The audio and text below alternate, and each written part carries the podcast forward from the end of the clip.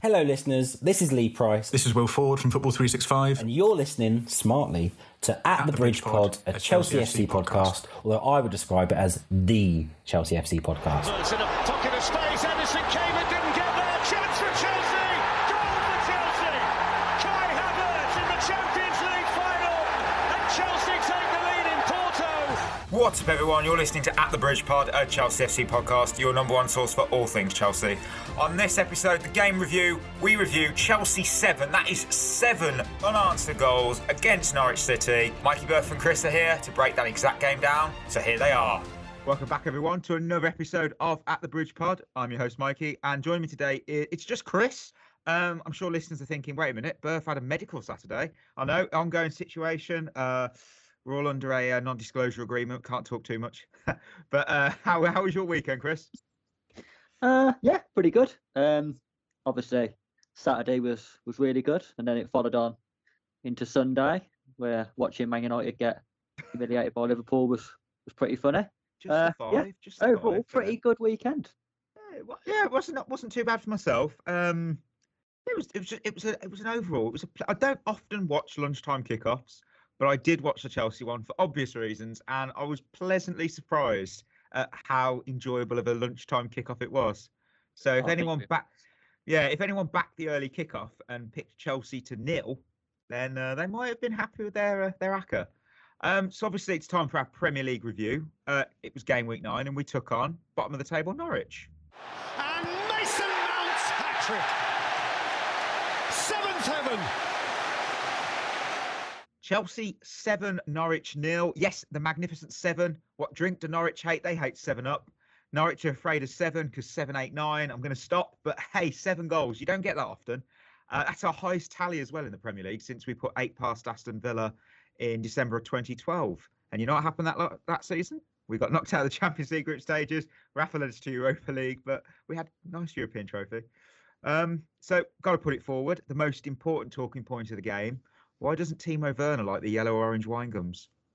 That was I loved so that. Funny. He that really did funny. Pick them and go, no, no. Oh, he was so angry about it as well. I've so, never seen such passion for wine gums. It's like, we all love wine gums. I like the red ones. The black ones are also very nice wine gums, but nothing wrong with the, uh, I don't know, just he just did not fancy those. But yeah, but other than that, other than that one, uh, how did you find that game?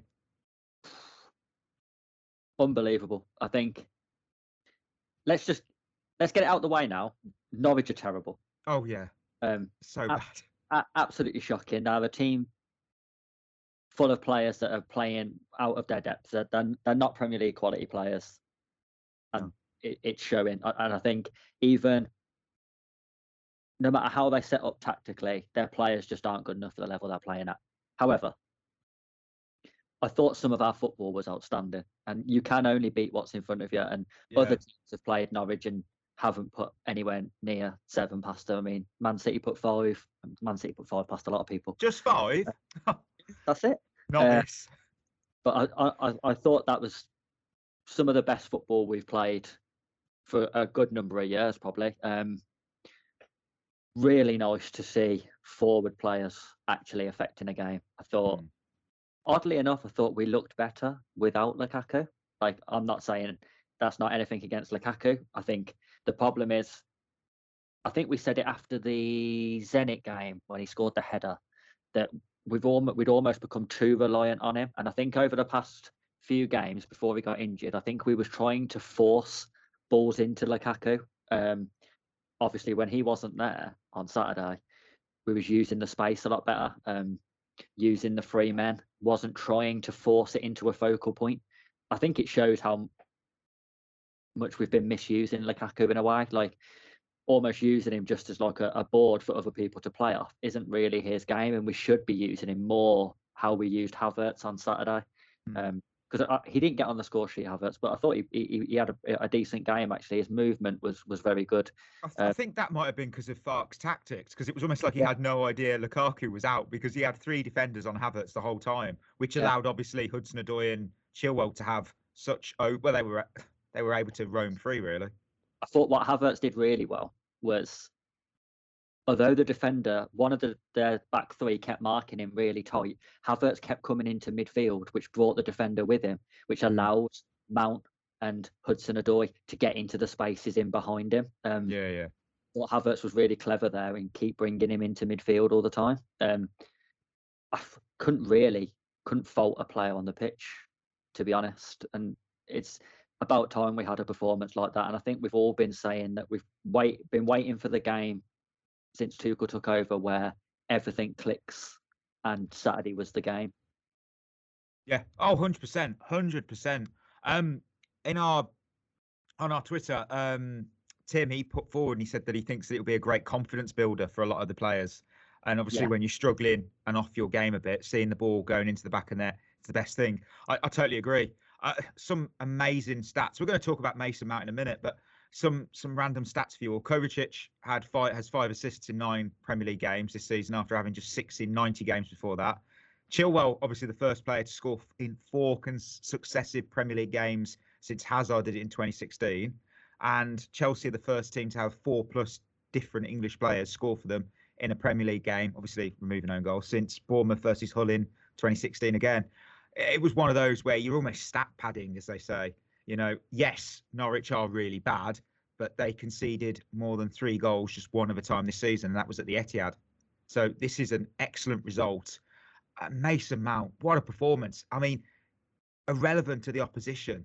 He... he He was criticised for not doing much this season. Your first senior hat-trick for the club. Wow. A ten out of ten. I've seen most of his ratings are in most uh, publications. He deserved that. What a showing. Yeah. I mean, aside from his first penalty, which was a shocker. Oh, Sparky wasn't happy about that. uh, to be fair, though, Mount's first penalty was a shocking penalty. It weren't great. It was awful. Even his retaken one wasn't brilliant. If you're going to go down the middle, I think you have to put it a bit higher. Um, but... overall, didn't put a foot wrong in the game, and it, the the first goal in these games is so important. Um, yeah, we said you it, we said, said that, it, yeah, exactly. Yeah, said it on Friday that it was it these sort of games. It's so important to get an early goal, and what a strike it was as well. Lovely, clean finish. Strike from the edge of the box, bottom corner, just set us off. Eight minutes gone. I mean, I think as well his overall play was really good. Like. He, Obviously, he's going to get the headlines for getting the goals, but I thought his pass for Reece James's goal was outstanding mm. because the when the ball comes across the box to him, I think it's from Jorginho, might have been Kovacic, he's actually facing the wrong way. He can't actually see Reece James making that run, but he manages to get the ball under control and play the pass almost in one movement with the perfect weight on it, just so James can just chip it over the, the goalkeeper as he comes out. That's the parts of Mason Mount's game that we've all said he needs to improve on.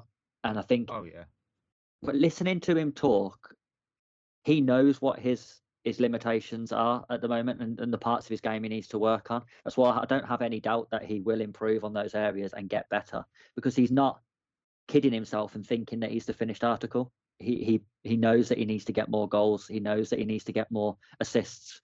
People always talk about open play assists, but I mean, an assist is an assist at the end of the day. Oh, one hundred percent. I think, I think it was a real leader's performance from him as well. He really took the game by the scruff of the neck and dragged people forward. And I thought that that entire front three worked really well together. Oh, yeah, one hundred percent. I, I mean, there was a lot of... It was it was amazing how it all worked. And special a shout-out for Hakim Ziyech. His, his, his assist to the assist with Hudson-Odoi before Mount scored. That was a lovely ball, and I don't know if you've seen the bit in the corner where he nutmegs. Yeah. I can't remember. Is it was it Aarons? Yeah, Max Aarons, who had an absolute nightmare day. Oh, I mean, poor guy. He's ended his career. It was so so good. Ziyech, though, I think he, he he come on. He didn't get that much time on the pitch, but the time that he was on, the way he played is more how he needs to play. I think lately he's been trying to do too much when he's been playing. I don't know whether that's because he hasn't been in the team regularly, he's trying to make an impression, but he seemed to be doing things a lot quicker. Um, like for the for Mount's hat-trick goal, it's brilliant from Loftus-Cheek as well to get the ball almost at right back mm. and drive forward. But the little quick return pass to Loftus-Cheek really is the pass that makes the goal. Like Loftus-Cheek will get the assist, but like you said, that pass from Ziyech is more important almost than Loftus-Cheek just rolling it across for Mount to tap in. Mm. Um, it's the sort of passes that we haven't been doing lately.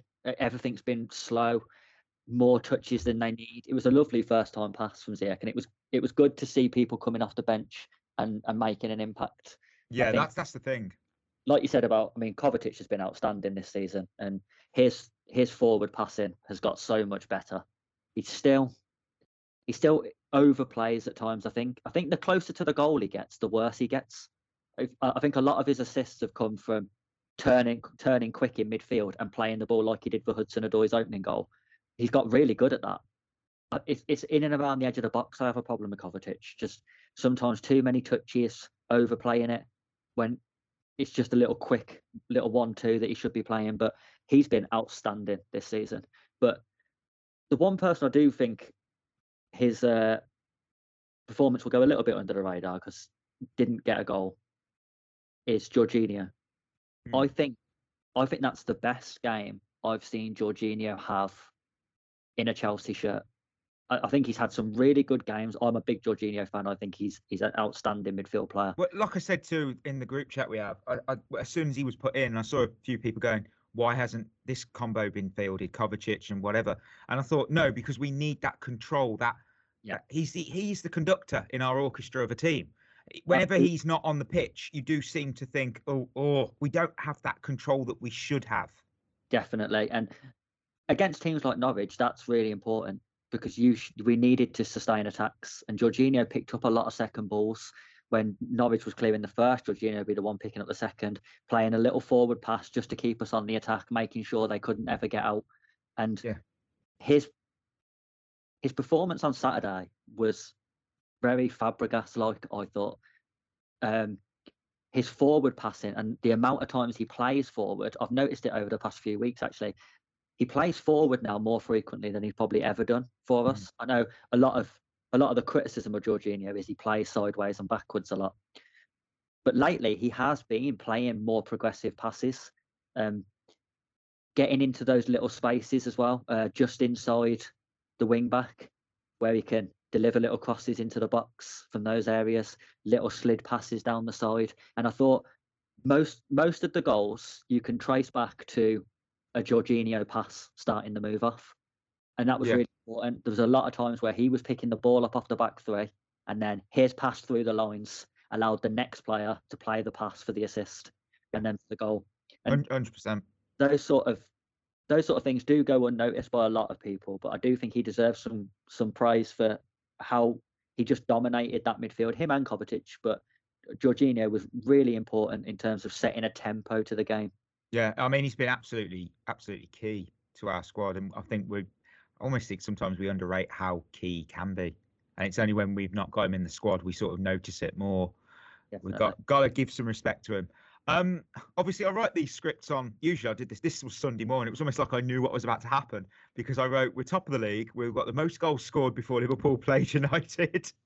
I didn't know what was about to happen, but I thought Liverpool probably get one or two. Didn't expect the uh, onslaught of five, but hey, not many. I don't think even uh, United did.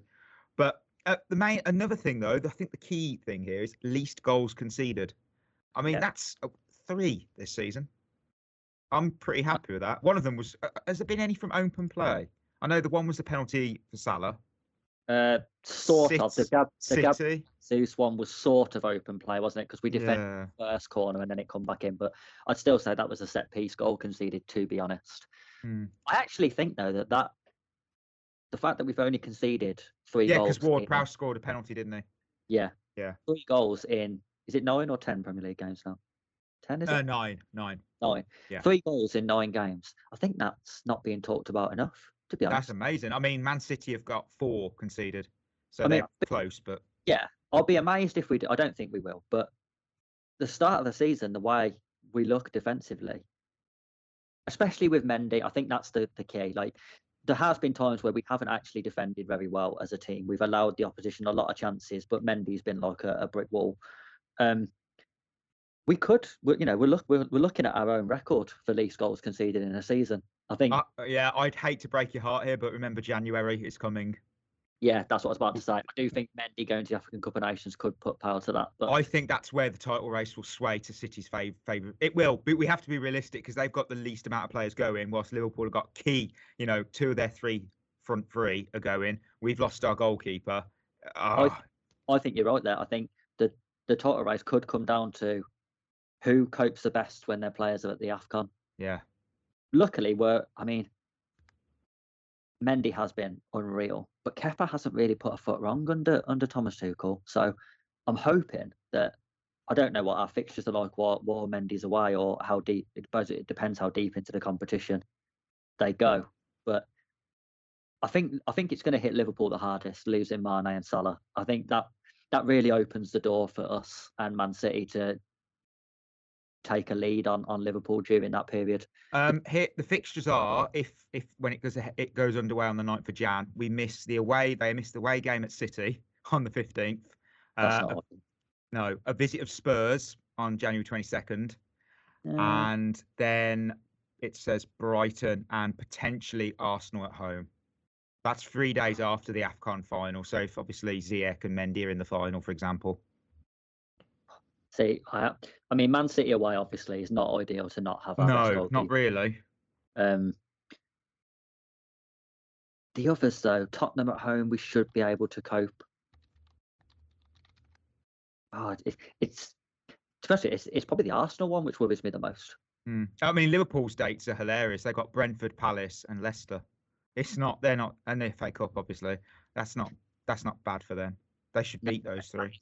Yeah, even even with uh, I don't know though, because without Salah is so key oh, to them. Yeah, yeah, of course. And not, lose they'll lose Mane at the same time. So yeah, not just his goals as well, Salah. It's the fact that he draws so much attention from defenders that it gives other people space, and mm. the people they're bringing in really aren't going to be anywhere near as good, are they? I mean, Jota, it, Jota's been outstanding for him, so he'll play. Bobby Firmino will play, who's hit and miss, and then you know it's Origi, Minamino. They could they could drop points there. I mean, Brentford isn't going to be easy, and, and Leicester's not never easy either. So mm. I do I do think you're right there. I do think that that's going to be massive. That January, the AFCON's yeah. almost decide the title. You'd have thought it, it really will. Um, final words on. I mean, I, I might be a bit harsh and very Jamie O'Hara, but I've seen some bad sides in the Premier League. But and it is it, I get I understand why it's a controversial viewpoint, whichever way people side on it. But I kind of do understand the negative comments towards Norwich because it does sort of come down to the fact that the Premier League parachute payments, even for the relegated teams, allow them to flex a bit more in the transfer market compared to the other championship teams when they go down. That's why you kind of see that two to three same teams yo-yo between the championship and the Premier League. My point was Brentford, at least they've come up and given it a go. You kind of feel that, and Sheffield United and Leeds as well, but you kind of feel that Norwich has come up and go, they've, they've done well over the summer, but they got rid of Buendia and you kind of think they've come up. They're going to pocket the money and probably go down again because I can't. And then next season, will they be in the top three for the championship? Yeah, I probably think they would. Yeah. Uh, it's, it's. I get the frustration. You can't just say, uh, right, do they deserve to be in the Premier League? Well, yes, because they won the championship. I'm not saying they don't, but I kind of see the frustration where it's, but do they deserve it over other teams because of their financial imbalance, because of parachute payments? Yeah, exactly. I sort of see the point there. Well, I, think, I think, you know, um, the parachute payment thing really needs looking at. I, I I don't think you should be massively rewarding failure. And mm. coming into the Premier League and going straight back down and then getting ninety million for it seems a bit of a joke to me, especially when you add on top of that all the T V money they would have got during the season they was in the Premier League. Yeah, you've got to start looking at it now. And the idea of the parachute money was to stop clubs from going out of business when they yes. got relegated. Yeah. But the The gulf now between money in the Championship and money in the Premier League isn't that big. There's there's some rich owners now in the Championship. Um, so do we still need the parachute money? Maybe that, that's one way to go, get rid of it altogether. But to, if you really wanted to safeguard still the clubs, I think you should only get the parachute money if you get relegated and don't get promoted straight away. So you don't get it. Like if Norwich go down this season, which they, they yeah, if you get promoted, you still don't, you don't get a payment, but you obviously have got the benefit of being in the Premier League, haven't you? Yeah. So if Norwich go down this season, they obviously next season they'd get given some some money for getting relegated, some mm. part of the parachute payment. I, I think you should scrap that and not give them anything the first year they get relegated. Then yeah. if they don't get promoted that season, then they can get the parachute money to make sure they're sustainable in the Championship, because obviously now they're in a league where the money's not as, not T V money's not as lucrative. But if you're going to get promoted, collect T V money, get relegated, collect the parachute money, get promoted, get relegated, get promoted, what's the point? You can see the ups, you can see the, the kickback. I mean, because it does give them an unfair advantage, yeah. It gives them an unfair advantage in the Championship because they'll have so much more money than the other clubs who have been down there for a few years. And it, it gives no incentive to owners to invest to be competitive in the Premier League, because the money they'll get for staying up, if you stayed up and finished seventeenth, you're not going to get a lot more money than if you got relegated. So, yeah. you know, it's it, it, there's no incentive there for owners to say, we need to invest in the squad and we need to stay up, because it's, a lot of yeah. owners are quite happy to, to come up and down and just collect yeah. the money. It, it's when you look at the amount as well, when obviously this is just a really far back example, when Burnley and Hull got relegated in fourteen fifteen, they received that following season twenty-five point nine million, a nice amount. But if we go forward a few years, just a couple, you notice that those parachute payments skyrocket to where they're pocketing forty million, whoever gets relegated now. That, yeah, that's what that's over ridiculous. forty million. That's a that's a huge advantage in the, the Championship when you think about some of the budgets that those clubs are on. Yeah, exactly. And I mean, it the, didn't do Sunderland any good, but no, the problem is that that's why a lot of these teams will keep coming up and down, because because they get relegated and they probably have still got some players in their squad who are too good for the Championship. Yeah, but they don't have to sell them because they've got all this money coming in, so they can keep their best players to make sure they get promoted again. Whereas other clubs in the Championship, you look at Blackburn, for example, with uh, Adam Armstrong, yeah. they had, and he was their top goal scorer for numerous seasons. Mm-hmm. They didn't get promoted. They've had to sell him when Southampton come in because they can't sustain. Yeah, uh, the next one from them like, straight uh, away, that yeah, the next name that comes off my mind from Blackburn will be Ben Brereton-Diaz. Yeah, exactly. If they amazing player, which they probably won't, he'll be the next one to leave, and they'll yeah. have to do it so they can sustain staying in the Championship. Mm. Whereas Norwich will go down, and I don't know, Todd Cantwell or he's going. He's on. His contract expires at the end of this season. Or um, that Rosiczka that they've signed, who was yes. in the Bundesliga, he's probably too good for the Championship. But will they have to sell him? No, because they'll just use the money from mm. the parachute payment to sustain that squad, which will then be too good for the Championship and come up again. I mean.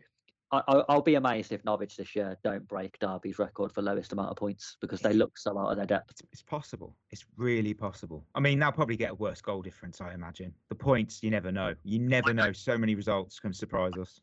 I don't know who Norwich would have to play now for me to think they can beat them. oh. Yeah, that's, that's a fair, it's a fair point. Um, with that, we, we've come to the end of another episode of At The Bridge Pod. Uh, as always, you can find us on Twitter and Instagram if you do not already follow us. You can search for at, at the Bridge Pod and tell us what your favourite colour of wine gum is. You know, just, just, please uh, see if you side with Timo or not. It'll be very interesting. Uh, if you listen to on Apple Podcasts, leave us a five star review. It really does help us out. We'll be back for our weekly catch up with all of you on Friday evening. So till then, that is us signing off.